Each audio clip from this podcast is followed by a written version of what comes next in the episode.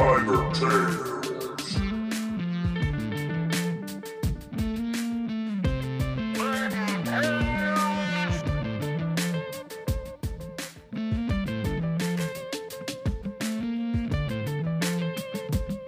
Welcome back to another episode of Tiger Tales. My name is Robert Bradley. And I'm Kaylee Owens. And to start off today, we had to get homecoming week. You know why?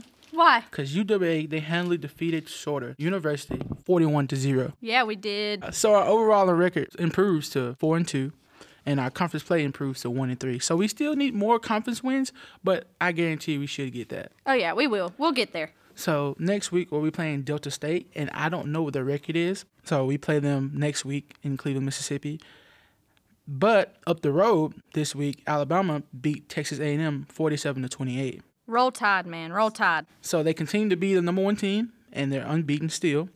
But Auburn had a bye week, but they have a really upcoming task this Saturday when they face LSU. I'm expecting a good game between Auburn and LSU. I hope so too. Who do you think you're going to go for, Auburn or LSU? Well, me being an Alabama fan, but wanting to keep it into the state of Alabama, I'm gonna have to go with Auburn on this one. Oh yeah, me too. It's kind of something to say. You might like catch disease from it. I hope I don't, but I'm gonna have to go with Auburn on this one. It's gonna be a good game for sure because I want to see what LSU has to bring to the table before they play Alabama. LS who?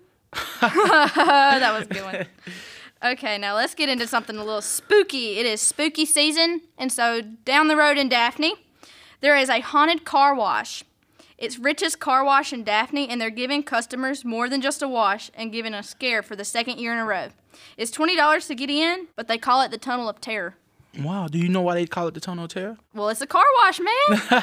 well, my experience with the car wash is me kind of going to sleep because the sounds of the, the water going against the window and all the pretty colors and the soap just kind of put me to sleep like a baby. I'm not I'm not ashamed to say that as well. So it features the special effects like the lights and the smokes to create a spooky atmosphere. Wow, that's cool. But you know what that car wash gonna be doing? What's gonna be it's doing? gonna leave your car scary clean. Spotless and scary. S and S. Yeah. It also has a radio channel for it too. Really? So it'll set the mood. Could you change it if you wanted to or you could change it if you wanted to, but I would leave it because I mean, there's different people in this car wash to come up to the window and scare you. So I think that'd be really cool. I might have to try that next time I go home. Also, on Netflix and Amazon and Hulu right now, you can stream your favorite horror movies and TV shows. It's looking for a fright to lead up to Halloween, and these have got you covered. So right now on Amazon, they have Child's Play, mm-hmm. Children of the Corn. Okay, that's scary. Oh yeah, I don't like Children of the Corn. Chud and A Quiet Place. One I haven't seen was Lights Out. I really mm-hmm. want to see that, but one I've really seen was The Bye Bye Man. It was really scary. I consider, I guess, I consider myself a grown man because I have a beard.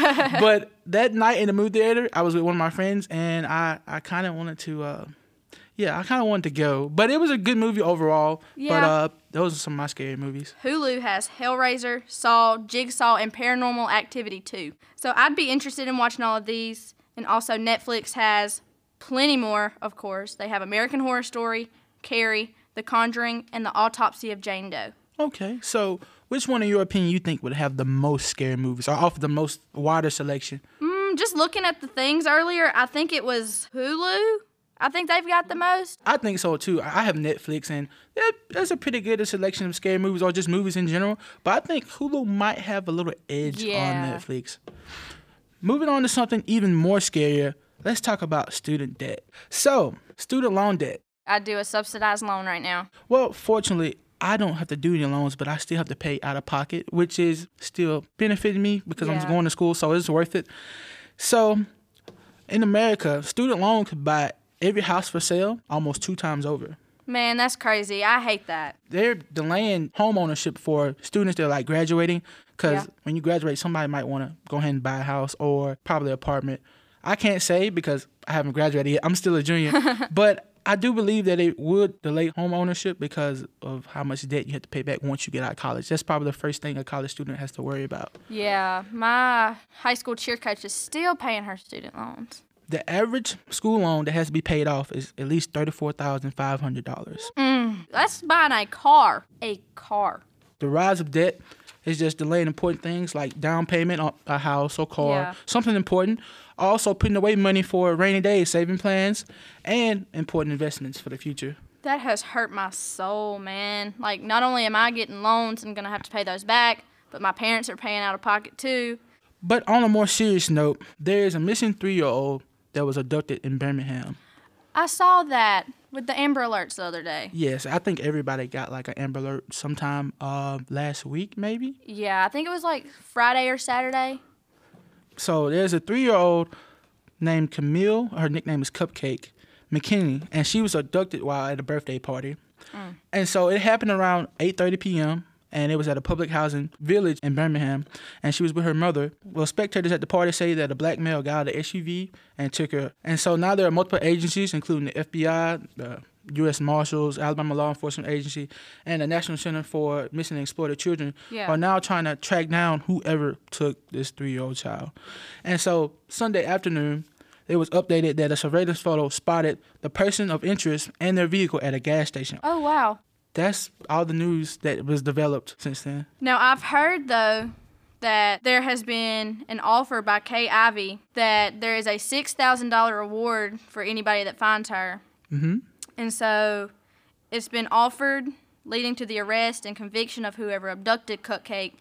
Five thousand by Kay Ivey and one thousand from an anonymous citizen. Yeah, that's really good. Trying to at least get some type of incentive out there to find this three-year-old girl because I don't know how I feel as a parent or as the girl herself being kidnapped by somebody she hardly knows because she's she's only just a child. And that's sick though, man. I don't know who would do anything as far as to harm a three-year-old or kidnap a three-year-old, but from what I've heard from third-party sources like Facebook and stuff, Yeah. I heard her parent posted that it was supposedly over a drug deal gone bad. Oh no. So the child had nothing to do with that, and she's caught in this, and it's just crazy. And um, I have here the number for the tip line, and this is for the Birmingham tip line. It's 205 297 8413. And for Crime Stoppers of Birmingham, it's 205 254 777. Well, I hope somebody puts out that they've seen her or heard of something because that's I just can't process that. I pray that she comes back alive and well and unharmed. Me too. Me too. Wrapping up another episode of Tiger Tales, my name is Robert Bradley. And I'm Kaylee Owens. And you can catch us on social media at UWA Tiger Tales. Music provided by Montauk Walk by Sam from the Music 2018. Licensed under Creative Commons Attribution Non-Commercial 3.0.